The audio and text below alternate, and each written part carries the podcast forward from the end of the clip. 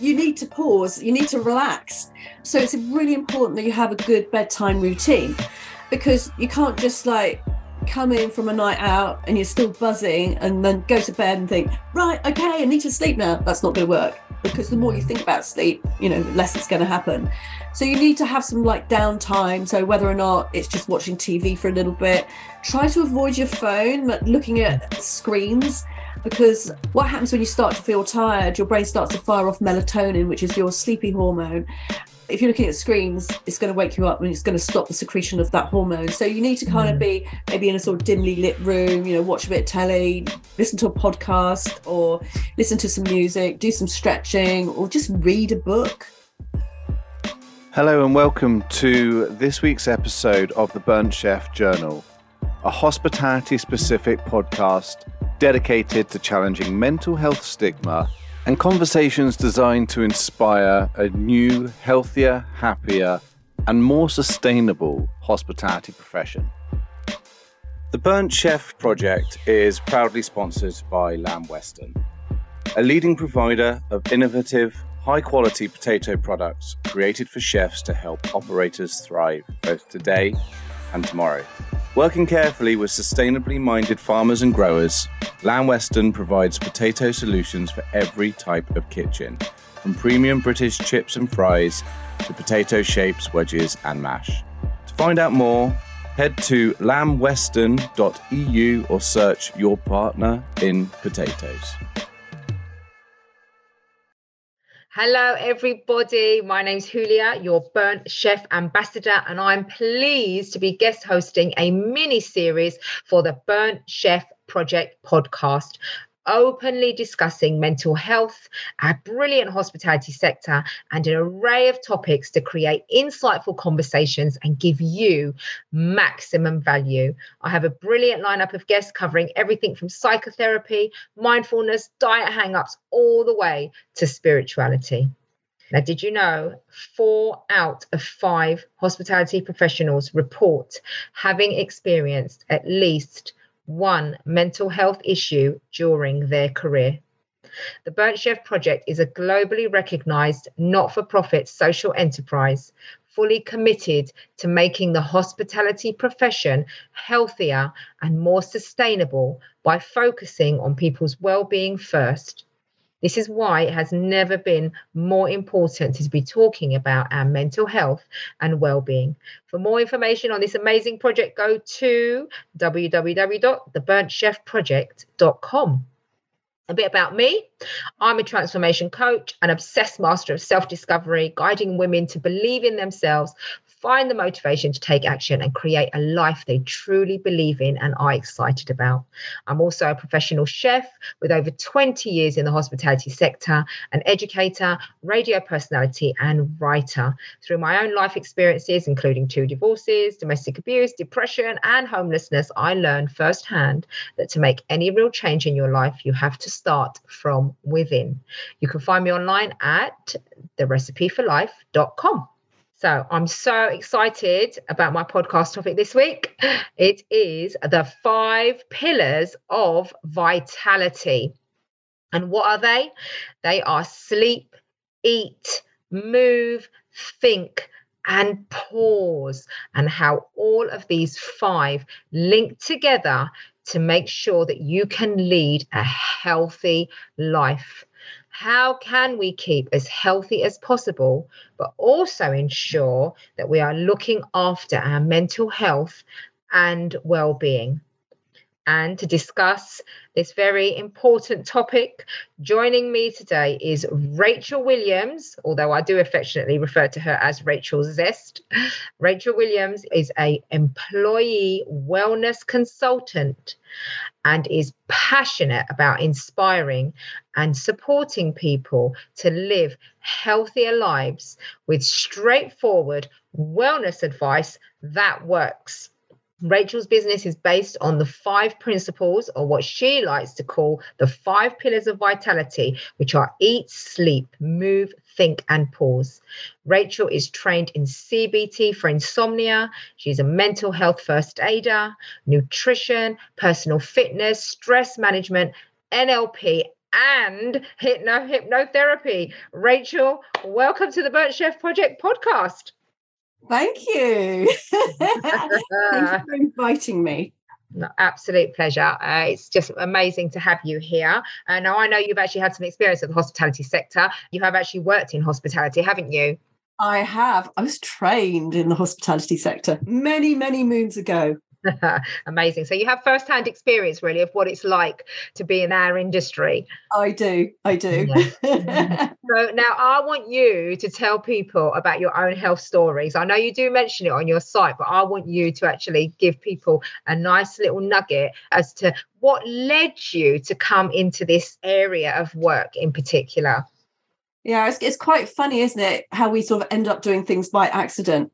So, of roll back about 20 years, I was I kind of working in hospitality then, but I was in event management and I was traveling all around Europe. And I describe it almost as like a sort of jet set lifestyle. I was staying in lovely five star hotels, eating Michelin star restaurants, and organizing these big events you know, if I was sort of confronted with a breakfast buffet, it was like I was like a Pac-Man. I used to like chomp my way through it. We've done that. Listen, let me tell yeah. you. Consequently, I had a bit of a weight problem. so I ended up being three stone heavier than I am now, which is around 23 kilos. And I would say it's mm. like the size of a suitcase that you take on holiday. I used to smoke, which obviously I probably sort of got that habit from my hospitality days, and I was smoking between 20 to 40 cigarettes a day. I used to net back a bottle of wine every night, probably Chardonnay because it was 1990s. And also, I never did any kind of fitness. And I think because I'd been traumatized at school by being made to throw the shot put on uh, sports day or making me do hurdles. I'm only five foot three. I'm only short, so I just crash into them. And it's like, don't make me do the high jump because I'm short. so that traumatized me with fitness. It was like, oh no, I don't want to do that. So I got to the year 2000 and I had a what I call my epiphany moment. And I woke up one morning in a hotel room in Barcelona. I was away on a site visit, organizing a conference. And I'd been out the night before. I'd had too much to drink, been drinking too much Rioja, too many Spanish cigarettes, the old Ducados, and I hadn't had much sleep. You know, I just felt rough. Mouth felt like the bottom of a budgie's cage. I to wow. describe it. And I got out of bed and I just caught my reflection in the mirror and I just thought to myself, you're 37 and you look rubbish and you're pale, you've got dark shadows under your eyes, you're tired, and you're on your way to burnout. And you've got mm. three years until you're 40. And I thought to myself, right, this is it. I've got to start to look after myself. Another thing that was motivating me as well was seeing the way my parents were aging. You know, they were in their 60s and they're off to the doctors the mm. whole time and on various medications. And I just suddenly thought, I don't want to be like them and I don't want to be going to the doctors every week when I'm in my 60s. So I thought, right, okay, 40 is a sort of pivotal time for change. I thought, right, okay, I'm going to get back to the UK and I'm going to start to look after myself. So I started eating healthily rather than dieting. I joined a gym, mm-hmm. got myself a personal trainer, and stopped drinking during the week, gave up the cigarettes. It was amazing. Within six weeks, I could see a difference with my energy, the way I felt, and it's interesting, actually, the healthy eating program I was going to do, or I was doing, was only 30 days. It was a 30 day program. And mm. I've kind of never looked back. So. I got fitter and healthier, and to really took me about six to eight months. And people kept asking me about how I made my transformation. And mm. I was mm. kind of giving them advice all the time. And I was going to see my massage therapist, and she said, I'm really proud of you of what you've achieved because you know I kept nagging you to get fitter and lose some weight. You never listened to me, but it took you two years to get there, and then suddenly you changed. And now look at you. And I said, oh, you know, I feel fantastic. I said, you know, I said, so many people ask me how I did my transformation. I said, the amount of advice I give, I should get paid for it. And she goes, so why don't you? I said, what do you mean? And she goes, why don't you become a personal trainer? It's like, what? No. it's like the worst thing. She said, no, she said, you'd be really great training people who are exactly like how you were. You'd be great with them. Plus, you've got your hospitality background, so you know you've got good nutritional mm. background, and I think you'd be brilliant at that. And I kind of went, yeah. 24 hours later, I thought this is a fantastic idea. And mm. then two weeks later, I'd found the courses that I needed to go on. and then wow. it was probably about a year or so later that I left my nice corporate job behind and mm. started my own business. That's so amazing. I've actually been in the health sector now for for 19 years. Wow. Um, I mean, can I say, I'm going to interrupt you there for a second and just tell everybody, because obviously this is a podcast, yes. uh, much, you know, like a radio show, they can't see you. But let me tell you, let me tell you, people, this woman for someone who is approaching 60, have you hit the big 60 yet, Rachel? But no, seriously, not, not till November. right, there you go. Right. So you're hitting the big 60 this yeah. year, right? She's not ashamed to say it. You know, mm. I always I'm a big believer in, you know what, how old you I'm I'm gonna be 52 this year. Very proud of that. And let me tell you, people, how incredible Rachel looks. Really, I mean, what a stunning woman. You look amazing. You really do. You just look the absolute epitome of health. I mean, mean, you look fantastic. So yeah, I just did want to get that one in there. Thank you. Well I, well, I kind of have to walk my talk. yeah, yeah. Well, I mean, ain't that the truth? Amen to that, sister. But you know, I mean, this is absolutely right, right? And and and you really are, and you really are, and you're a testimony to everything that you believe in. Okay, mm. and and I think that is such a crucial thing. Obviously, I'm in the transformation business, definitely from a sort of thought and and perspective, and belief is so important, isn't it? And you believed in yourself. You know, you had that epiphany moment you believed in yourself and you decided you know what? There has to be a change. And and i think that is the thing as well isn't it? That's the key as well to life sometimes is that there gets a point where you think i've got to do something different because yeah. clearly everything i'm doing at the moment is not working. And it kind of takes sometimes it, it's like when you make that change you have to be mentally ready and it's having that reason that big why as to why you want to do it. And you know when things aren't going too well with your health it, it's it is having that belief and think yeah i can do this. I yeah. can do this. And it's what do i need to change to or tweak that's going to help me achieve my my health goal? absolutely. I mean you made some quite dramatic life changes like you know literally overnight. But what i would say to anybody is that yeah even just a few small yes. tweaks just some small steps will make a significant difference to your life in any whether that is taking time out for yourself whether that's meditating journaling having a massage going to the gym maybe just dropping the the alcohol like you said in the yeah. week only having a, a, set number to drink on the weekend, giving up the smoking or cutting it down, you know, whatever it is, hmm. it's making a few small tweaks to start to see differences. Once you see the differences you see and you start to see how you feel on the other side, then people are more motivated to yeah. carry on, isn't it? Yeah. Right? Yeah. And actually, one of the things is that when you're feeling good, and you maybe slip a little bit and you kind of think oh my god i didn't realize actually how bad i felt. You know you just have no comprehension of what good feels like. But it's, it's, kind of it's just work at it because it does change your life it does transform it and, yeah. and it's so important actually that we do look after ourselves. Absolutely. and one of my big things at the moment is is kind of motivating people to look after themselves more because the NHS is in crisis it's in meltdown. You know if we get sick who's going to look after us? And I'm very much around uh, preventing lifestyle illnesses or diseases, which are completely preventable. But it just means that we have to kind of look after ourselves more. So it's working on prevention rather than cure. You yeah, know, I bet absolutely. many of the listeners have had an experience. It's like, how long does it take to get a GP's appointment? Oh, you know? I, mean, it's ridiculous. You, I mean, you you ring up the doctor because you're ill, and they go, "Oh, we can't fit you in for two to three weeks." Yeah. Or if you go to A and E, I've had a couple of friends over Christmas period 10 hours in A&E and one of them actually nearly died. Or yeah. it was four hours uh, four days actually in, in one hospital or if you need to see a consultant how long is it going to take? Or if you need surgery how long is it going to take? So it's like how can you just keep as healthy as possible so yeah. that you minimize having to have medical intervention?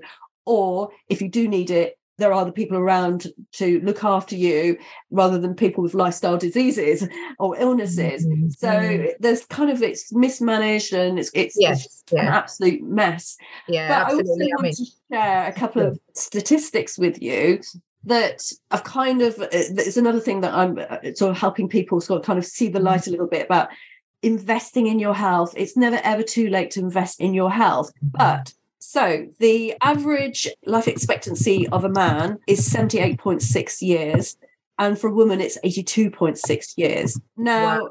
these stats come from the King's Fund, and men will spend, on average, 20% of their life in ill health.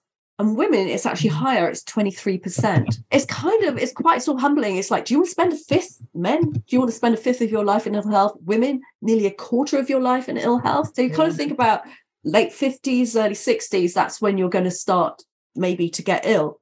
And it's like, how can mm. you prevent that from happening? Not to be a part of that statistic. And our life expectancy actually was about a year or two older before the pandemic. And because of the pandemic, it's actually come down. And we're actually back to where we were 10 years ago.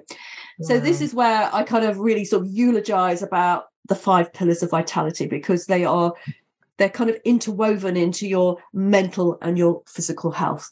Yeah, Absolutely. And you know what? Let's beautifully move into that now and talk about these five pillars of vitality. You know, how that came to be for you, how you, you know, realize that link between these five key areas. And of course, talking about the first area, which is sleep. But really, first, how did you sort of link up these five areas to make it, you know, to consider them the five pillars of vitality? Well, it's quite interesting because when I first started in health, I was a personal trainer. And I, I realized that for people to get fit, they also needed to eat healthier. And I'm not one of these people that's like, oh, you have to eat healthy 100% of the time. I'm very much, it's the 80 20 rule. But sometimes we have to work a little bit harder, especially after Christmas. It might be 90 10. don't even talk about Christmas. you know, my whole ethos is it's about being healthy, but doing it mm-hmm. simply, but still having fun. So 20% of the time, it's like, do what you like as long as it's legal. but it is, you know, we don't want you having to live like a Tibetan monk. And if there are any Tibetan monks listening, uh, have a bit of fun. Amazing, uh, amazing. but it is, I kind of thought about, right, right. So you've got the fitness and then you've got the healthy eating and then the whole sort of mental health thing, stress, how you manage your stress.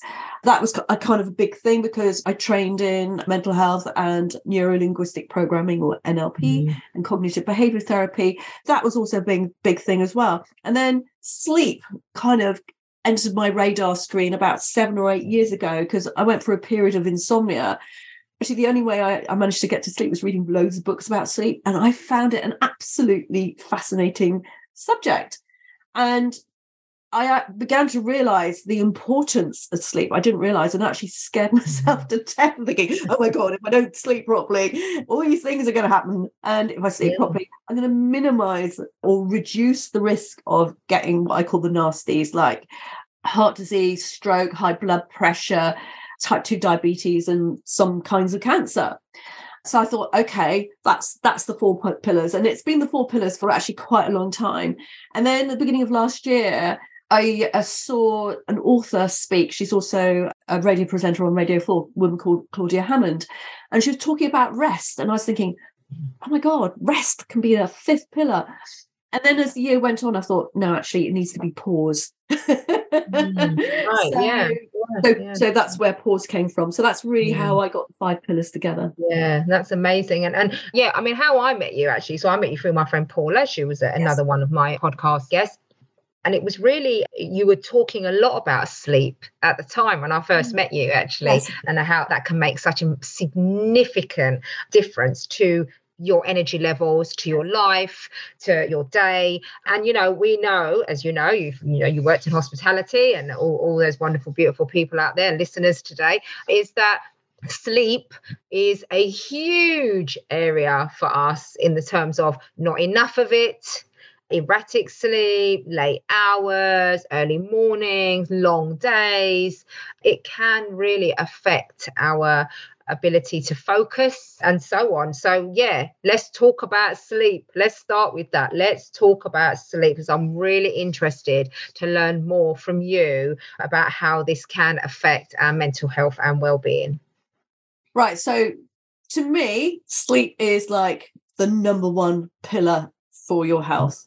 It's fundamental to everything because if you don't sleep properly, it affects the other four pillars. It will affect your mental health or what I call think and your mm-hmm. stress levels you'll start to eat probably more unhealthily if you're not sleeping properly. So you're going to crave carbohydrates. I think you're 42% more likely to sort of grab junk food if you're not sleeping properly. And obviously, if you're not sleeping properly, you don't have the energy to exercise. And then when I talk about pause, I mean, I'll, I'll talk, touch on pause a little bit more in a moment, but you know, pause is kind of your enjoyment time. It's that time between work and sleep. And you don't want to be you want to have some life and enjoy your life. So what happens when we sleep? Because I think people really sort of underestimate the the value of sleep. Yeah, the power of sleep. Yeah, right? exactly. And some people do uh, sort of wear a badge of honor saying, you know, I, I only slept three hours last night. Yeah. And it's like, it's not a badge of honor. It's no. so bad for your health. So it's nothing to be proud of yeah, I mean, I, we talked about reducing what I call the nasties, but there's also in there there's Alzheimer's and dementia, and mm. world leaders who boast that they don't sleep or they only slept like four hours. Margaret Thatcher, Ronald Reagan, Donald Trump. I mean, Donald Trump's yeah. still alive, but both hmm. Margaret mm. Thatcher and Ronald Reagan had Alzheimer's or dementia when they pass away. Mm. So, and Donald Trump, well, jury's out on him. you know you're putting yourself at risk because what happens when you sleep? Mm. so you go through five different stages of sleep. You're sleeping mm. in 90 minute cycles and you're going through these five different stages during these 90 minute cycles. So you have very light sleep then you have light sleep deep sleep and then rem sleep. I left one out. Very light. Anyway So when we go to sleep, head touches the pillow, we have a sort of period of time that it actually sort of takes us to sort of go into a sort of lighter sleep, and then we'll drop into this all kind of mid sleep. And then we'll go into a deep sleep and then you'll come out you're going to sort of the lighter sleep and then you'll go into into rem sleep which is rapid eye movement sleep which is kind of your dream state sleep but you can dream through all the other bits as well but it's kind of where mm. your brain is kind of sorting out things. So you go mm. through these 90 minute cycles. Predominantly at the beginning of the night the first two cycles will have more deep sleep. And this is where your body is doing all sorts of different functions. Your brain is having a little cleanup. During the day we get a build up of a sticky plaque called beta amyloid. And if this is led to sort of go on and uh, build up for years and years and years, and we're talking decades, this is where you are predominantly at risk for Alzheimer's or dementia. So what mm. happens is when you're asleep, fluid comes up through your spine and it cleans in between your brain cells. It like sort of shampoos them and gets rid of all this sticky plaque. Your immune system is being reset, your blood pressure, your hormones, your digestive system. Just trying to think what they're called now. I've just forgotten. There's like cells in your body which can yeah. cause cancer yeah. and right. aging. Those are getting cleaned up. It's this whole sort of process. Cells are being repaired. Your muscles are being repaired. So if you've been down to the gym and you've kind of really worked hard, your muscles are being repaired, your tissues are being mm. repaired. So it's like all these things are happening and your brain's mm-hmm. having a bit of a tidy up. It's like doing a backup of all the things that you've experienced during the day and deciding what mm. it's going to keep and what it's going to chuck out. And then it's going to put some things into long term memory. So that's how valuable your sleep is. So physically and mentally, we need it and it's restorative. Yeah, absolutely. And and that's it, isn't it? Restorative. I think that yeah. is the absolute yeah. key. It's like an opportunity to reset and yeah. start over, right? You know, I was going to say because obviously when you're working at a fast pace especially in our sector especially if you're a chef as well in particular or if you're, you're a general manager or a maitre d or whatever it is you know you're running around you're working at this fast pace and, da, da, da, and there's always that little life outside of work as well where they all go mm. out afterwards and everyone's in this high energy state when you get home how can you say prepare yourself for a decent night's sleep you need to pause, you need to relax. So it's really important that you have a good bedtime routine because you can't just like come in from a night out and you're still buzzing and then go to bed and think, right, okay, I need to sleep now. That's not going to work because the more you think about sleep, you know, the less it's going to happen. So you need to have some like downtime. So whether or not it's just watching TV for a little bit, try to avoid your phone, but looking at mm. screens because what happens when you start to feel tired your brain starts to fire off melatonin which is your sleepy hormone if you're looking at screens, it's going to wake you up and it's going to stop the secretion of that hormone. So you need to kind mm. of be maybe in a sort of dimly lit room, you know, watch a bit of telly, listen to a podcast or listen to some music, do some stretching, or just read a book. You mm. can read mm. Kindles as long as the screen's turned down or any other e reader. But it is important to relax, or, you know, it's maybe where you have a shower or a bath and it's just relax down for bedtime because you think about your body's got to kind of go through these different stages to be able to get into deep sleep and deep sleep is only a 20% of your night's sleep so you kind of mm-hmm. just need to relax so your body can perform that function or else you're not going to get enough deep sleep which means that all those lovely things that happen aren't going to happen yeah, absolutely. I mean, one of the one of the thing, advice, uh, bits of advice that I like to give as well is the brain dump. So I always say, yeah, try try to step away from the TV, step away from your phone at least an hour before yes. you go to sleep. Please, by all means, out there there are many, many, many studies and many books as well about sleep, about valuable how valuable sleep is, as Rachel says, and you can go ahead and read those. And and a lot of them will say to you, you know, for about the hour before you're going to bed is yes, definitely dimly lit room, relax, calm yourself Meditation is always amazing. Yes. And I always advise that as well. The brain dump is a good one where you can journal. So instead of ruminating over thoughts going on in your head or things happening in your life, maybe things happened in the kitchen, maybe things happened elsewhere. And instead of just going to sleep on those thoughts, it's best to put them down in a book, in a journal, on a piece of paper, fold it up, release it out there, let it go, and go to sleep without those thoughts in your head. Mm-hmm. So, definitely in preparation for sleep, it is actually important to try to adopt some kind of little routine or little ritual in order to give yourself that opportunity to calm down. And Even a nice herbal tea, a chamomile, something like that as well. Even burning a bit of incense, a little bit of a lavender spray on your pillow. All of these can can yeah. help. You know, can help along. You know, whether Absolutely. they are yeah, and and mm-hmm. actually writing down three things that you were grateful for the day. Absolutely, I do before bedtime every night. So you, your your brain's kind of working on something positive.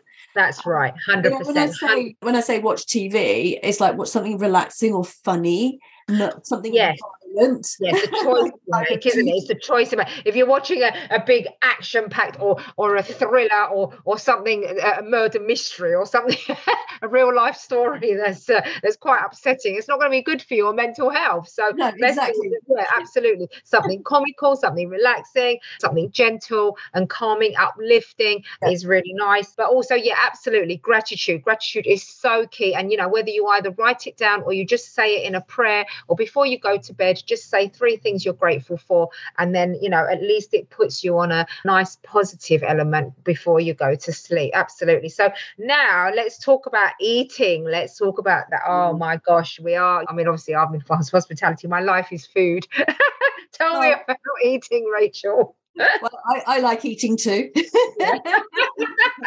I like cooking and I like yes. going to nice restaurants. So I think the most important thing is with any kind of when I say diet, I'm not meaning losing weight diet, but eating. So it's important that you're eating healthy proteins. Chefs will know meat, fish, shellfish, eggs, nuts, seed, dairy, and non dairy.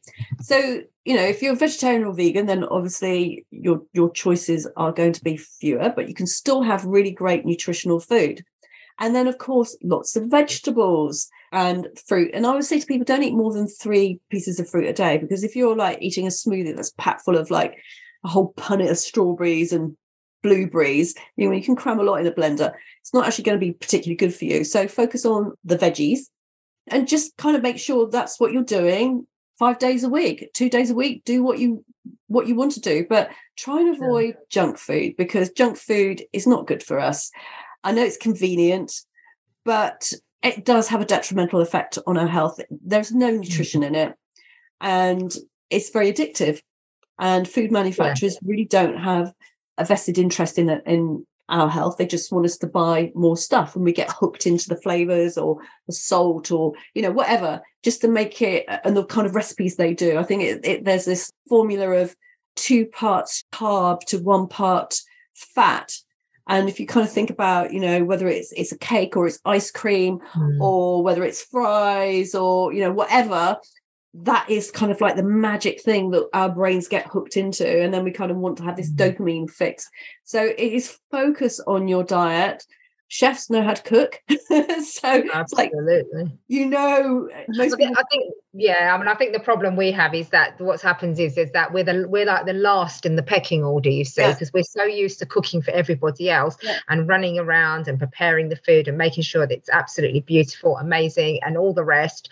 And then by the end of the evening, when it comes to ourselves, this is where we falter. I guess in some Yeah. ways, this is where we we neglect ourselves. We will go and just pick, nibble, just Mm. grab something quick because we've spent all day, all evening Absolutely. cooking for others. Yeah.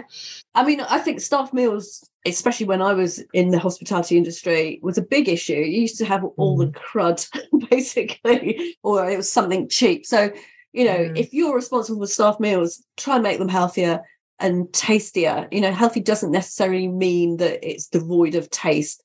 And then at home, you know, it, it's always have things like sort of eggs or cheese in the fridge or pouches or cans of pulses, cans of Mm. tomatoes, veg that's not going to go off quickly. So, for example, you know, I had some veg delivered a couple of weeks ago of some parsnips and some carrots. I just kept them in the fridge. They're still yeah. they haven't got all soft and rubbery. I mean, they're still okay. And I've still got a cauliflower that's okay. I've still got cabbages that's okay.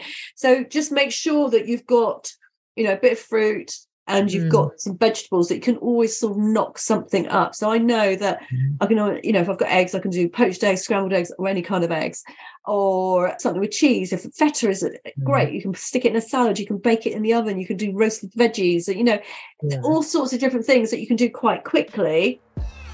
If you're enjoying this week's episode, consider heading over to our website and supporting our ongoing work in destigmatizing mental illness and creating a healthier, happier, and more sustainable industry by purchasing some of our branded merchandise.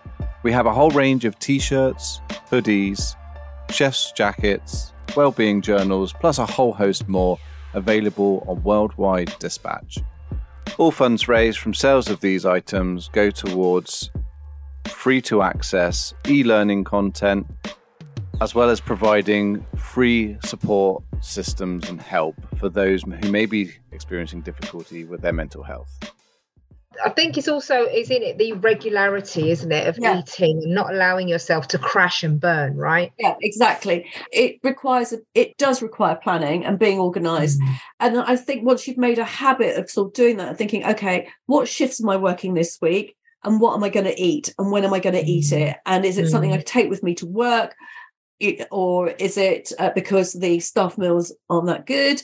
Or am I going to just make something quickly when I get home? Or is it something that's Mm. pre prepared that's left over from the meal the other day? I can stick in a microwave or heat Yeah. up. It's like I was like busy yesterday and I had some bit of soup left over for supper and I had some cheese and apple. And that was fine for me. I didn't need Mm. anything else. Also, we tend to overeat. We tend to eat more than we actually need. We're mm. like eating 50% more than we did in the 1970s. So Wow. we can kind of rein it in a bit. And with the cost of living crisis, it's like you don't need to eat as much as you think you do. But it's healthy. recognizing that, isn't it? It's recognizing when you're full up. I mean, this is advice that I think is so important for anyone is that you don't have to go on a special fad diet. So No. forget all those. Sorry, you know, I'm not, I don't believe in any of them that that Yeah. ketogenics, this, that, that, and this, you know, no disrespect to anybody that's followed that. And and and for some, that Mm. can have considerable health benefits. And I appreciate that. But I think what it is is is that is rather than putting undue pressure on yourself, oh, I've got to go on this new diet, I've got to do this, I've got to do that, I've got to count my points, I've got to do this, I've got to do that. Uh. No, you know, count my calories, blah, blah, blah. No. Because even when you're counting calories, it's the quality of the Yes. calories you're taking in rather than the quantity. Yes. And so, really, I think it's it's making sure that you're eating a, a rainbow, and, and that doesn't mean Skittles. It means like eating a nice rainbow.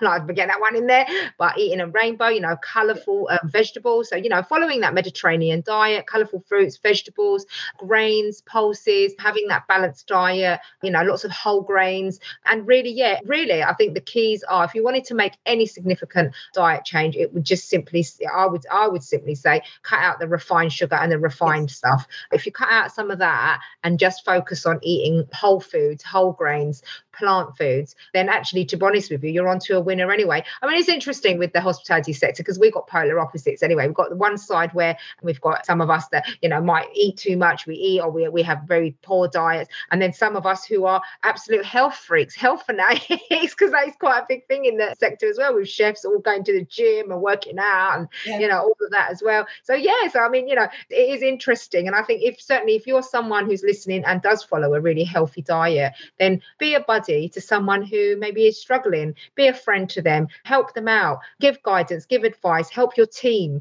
help your team to eat better. If you find that maybe in your team people aren't making the best choices for themselves, because when we don't eat right, what happens, Rachel? When we don't eat right, it affects our well-being, mental, yes, mental health. Yeah. Yeah, mental and physical health, and we don't want to get sick. So it is more about prevention than cure, and food is medicine. You know, so yeah. if you're eating the right food, you're just going to be feel so much better. You're going to have more energy, and you know, especially yeah. when you're going to be working long shifts, you want to have energy absolutely absolutely. You want energy and that and like you said you absolutely made that crucial point. Food is medicine and that is an old historical you know ancient ethos that was mm. adopted i think by was it socrates or, or plato or yeah yeah yeah right? So so you know food is medicine. And when you look at food in that way i think even just having that switch in your brain in your mind it can change your whole perspective on how you look at what you need to eat or yeah, what you I mean, yeah, you are what you eat basically. Absolutely. And that's absolutely you know, that, that's how your body regenerates cells from what you feed it.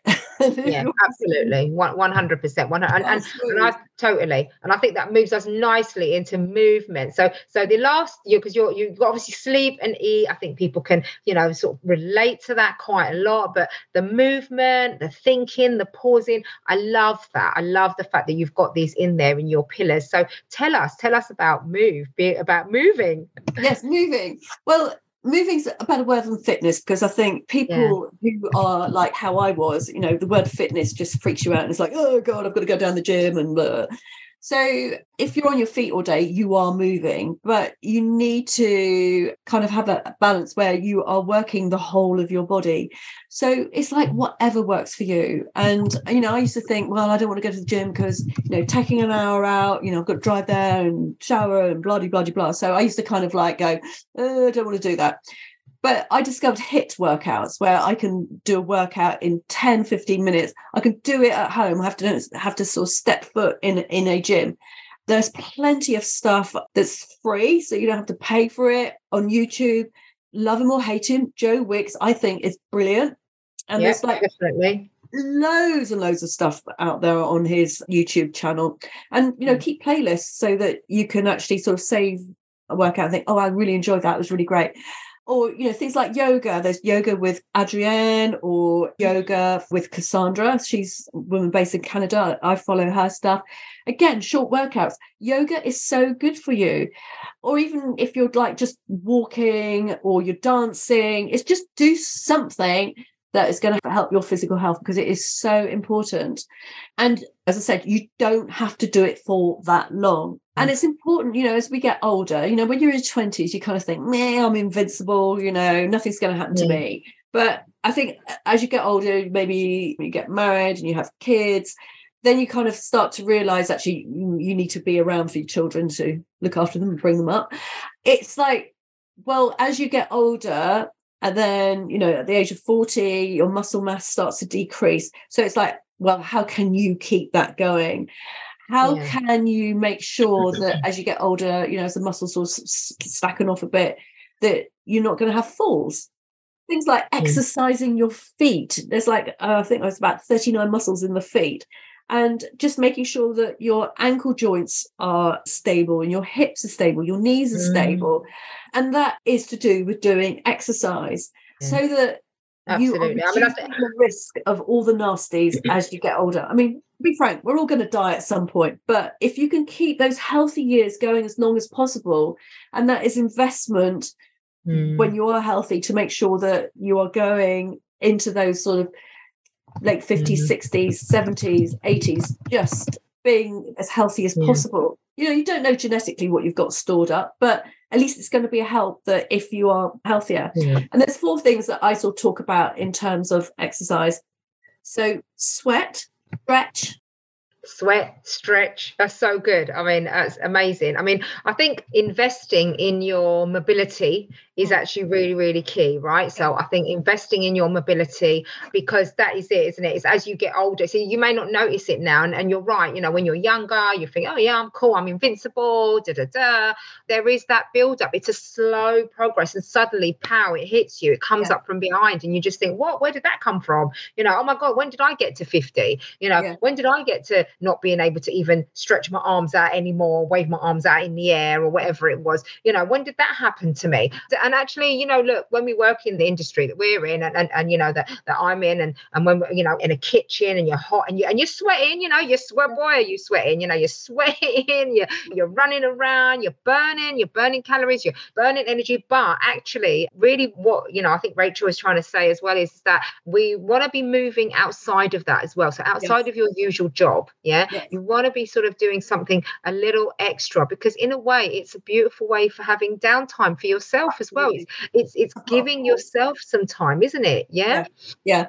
yeah. And, and it's important that you raise your heart rate and you know when you're sweating in a kitchen it's because you're working you're working over hot stoves. It's not generated by your own kind of body heat doing mm. exercise so it is so important that you do some kind of exercise but it doesn't actually have to be for that long. You know if you're No. just doing like 15 mm. minutes a few days Yeah. a week that's a start. And i say to people if you're not doing anything do something. And if you're doing something how can you improve it? So example for me was i'm reasonably fit. I haven't been like a, a massive gym bunny and i do my hip workouts and i do my yoga and i was way down in cornwall and i did some yoga classes and i thought oh my god i'm not as flexible as i used to be. And i thought right i need help. And this is one of the Mm. things it's like maybe you can't do it by yourself you need help. Maybe you need a book. Maybe i need to be motivated by somebody else. So i thought right okay what can i do? I'll join a yoga class. But actually what happened in the end my husband and i decided to get a personal trainer. And in the well we've been doing it since mid-october and in those sort of few months that we've been doing it oh my god our fitness levels have increased tenfold. Just feel so much better so much Yeah. stronger more flexible. I've got back into my running again and i just feel fantastic. And also a bit of a Mhm. motivation for me is like you know i'll be 60 in november that i want to be the healthiest version of me i can yeah going into that sort of into my next decade so it is a massive investment for me but it's Yeah. kind of recognizing and thinking "Ooh, what do i what does my body need what do i need to do Yeah. that make it feel better Yeah, and that is it, isn't it? It's it's that listening to yourself, listening to your body. Don't go suddenly deciding, and, and obviously it's that sort of time of year, isn't it, where after people have had excessive eating or when they've when they've sort of had something happen, so either whether it's the summer holidays, Christmas, or whatever it is, that suddenly people pledge or lead up to the summer holiday, oh get that bikini body, or oh my god, work off that Christmas weight, or and it's all in your face, it's thrust at you, and oh fitness, fitness, fitness, and and you feel under a lot of pressure, a lot of overwhelm. But listen to yourself, listen to your body, listen to what your body needs. And if you feel that you know you want to get up and you want to just do a stretch,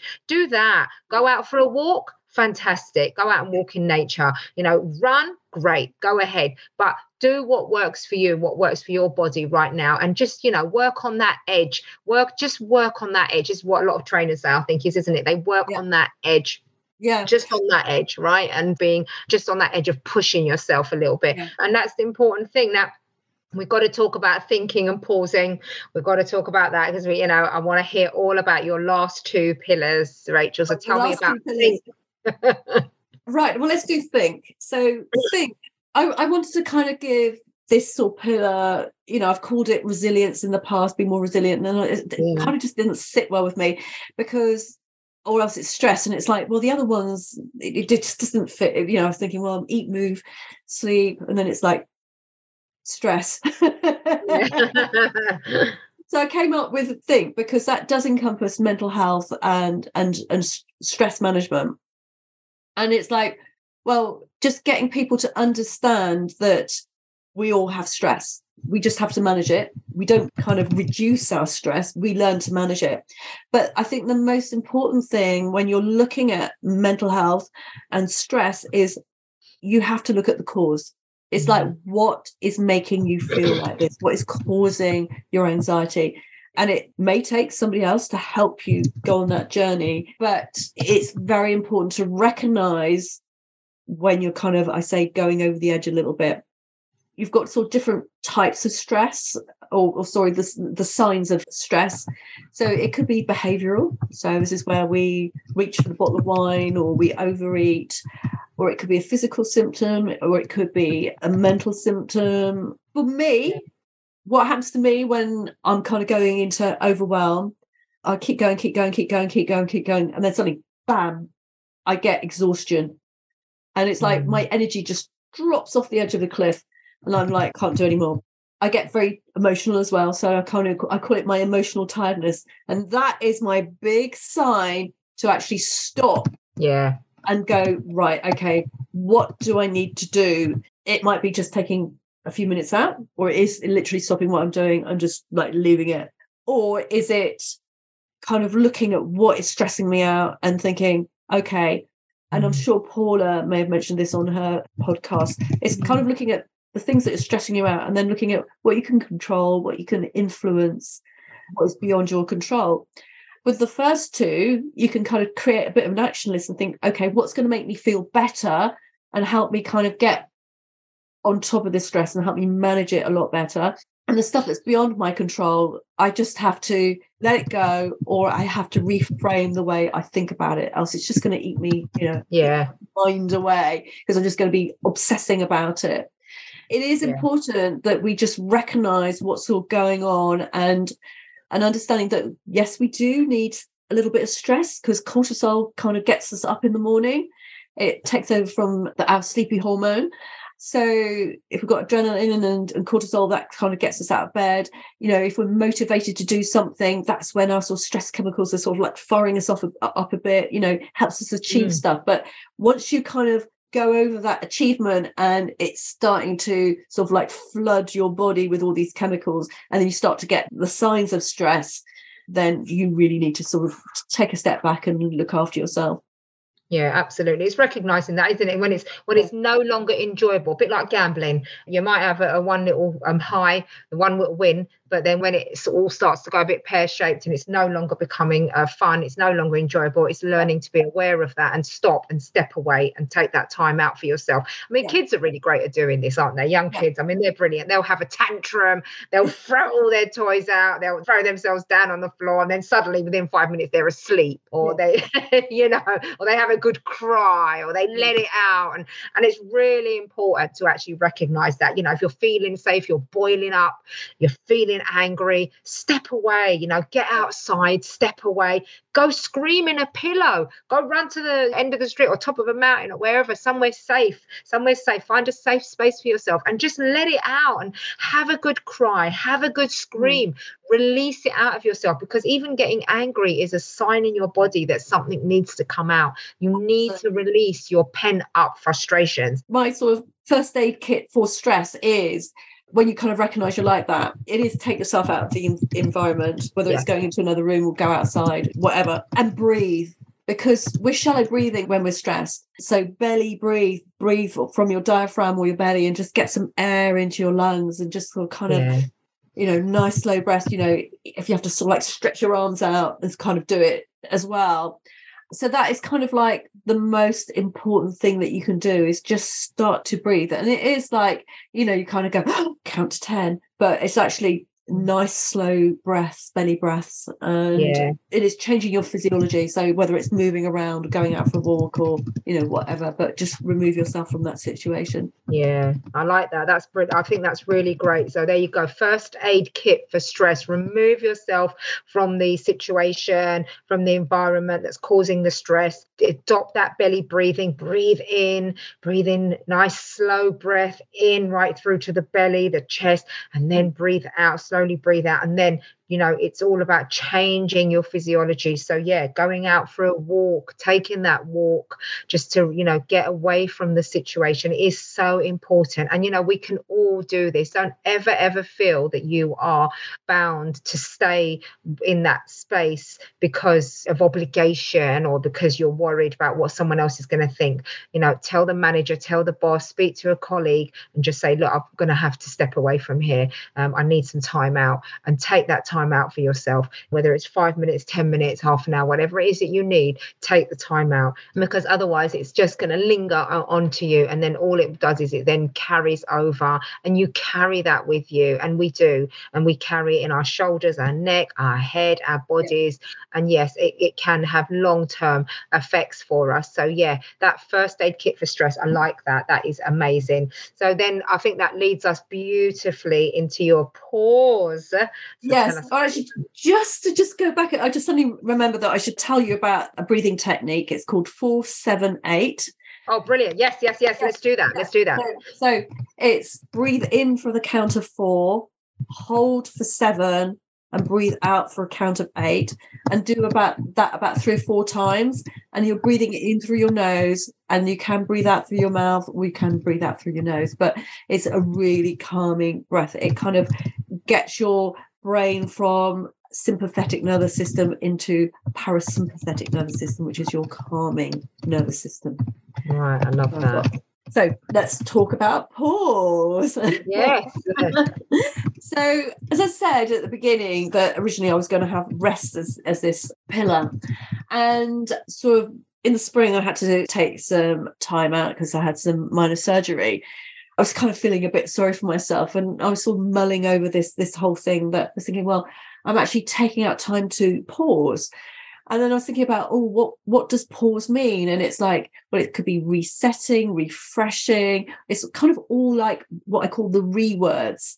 And I was sitting there in bed, like scribbling out all these like, oh my god, what are all the like the re words, recharge, and you know, all sorts of, of mm. different things. And you can do pause for a few seconds you know if or mm. if you want to like do the breathe breathing thing if you're stressed it is a form of pause. You could do it for a few minutes, you could do it for a few hours. I paused for a few weeks in the end.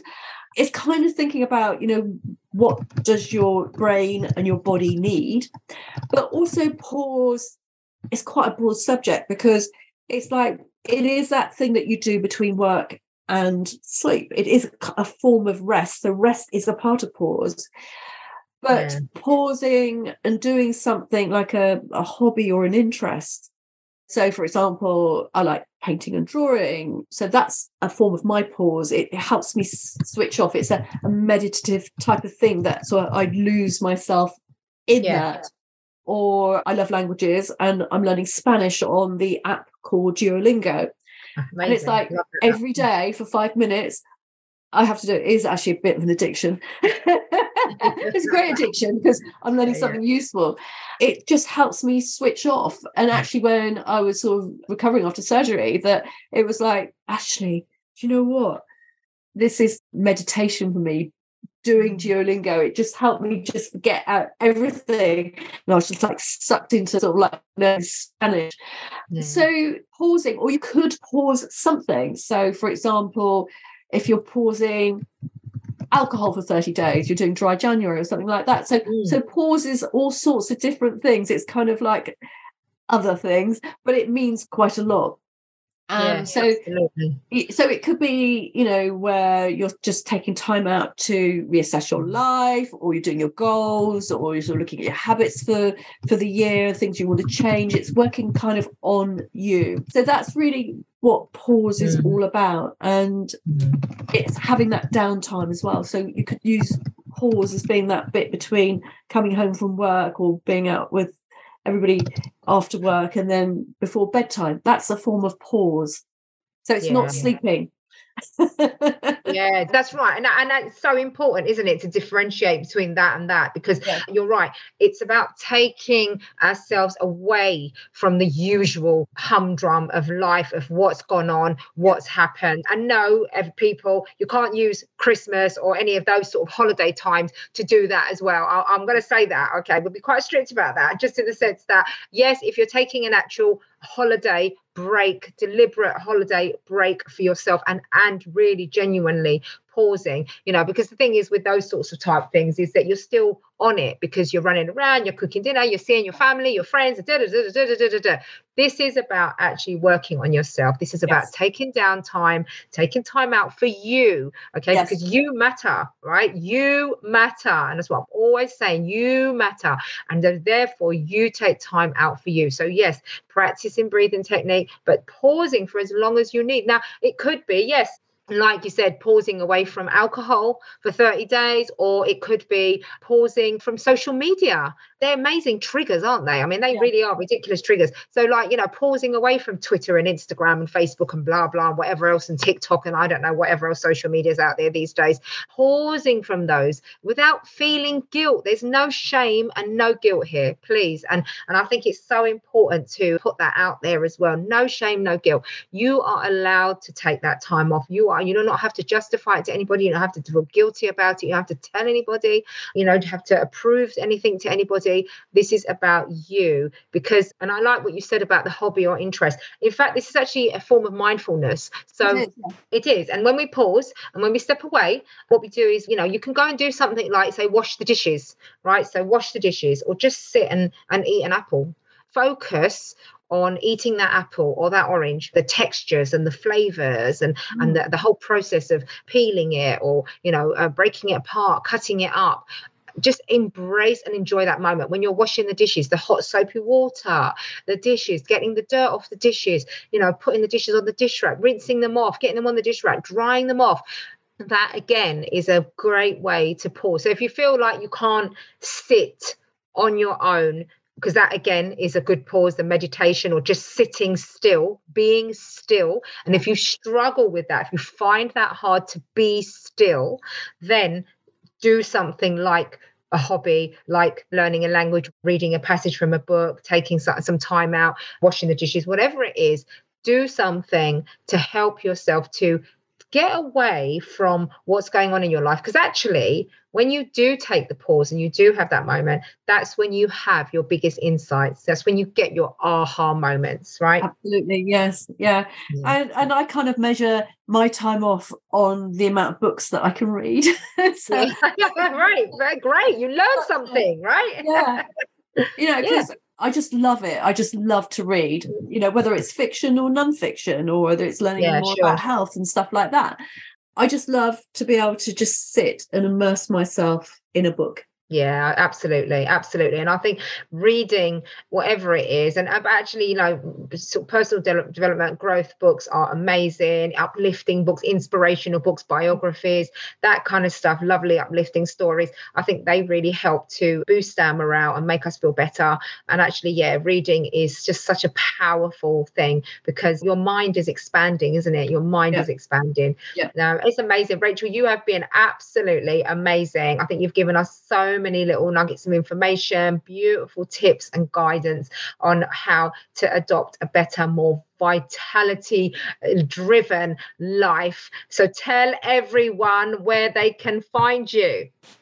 Okay, so my business is called Zest Lifestyle. My website is zestlifestyle.com and my email is rachel at zestlifestyle.com. You can follow me on Instagram at zest underscore lifestyle, or you'll find me on LinkedIn. So we're going to put the link up, but you might find me as Zesty Lady rather than Rachel Williams. yeah, Zesty Lady, that's right. She's my Zesty Lady. Up. So you'll find what I am doing is putting out health tips on social most days, following the five pillars so you can get lots of free advice there or be inspired to do something. Also, what we do at like Zest Lifestyle, we do talks. So what I call live sessions. So they could be either online or on site. And we do have an employee hub, but we're actually just changing that to an app. We're just building an app at the moment, which covers the five pillars and yeah that's what we do.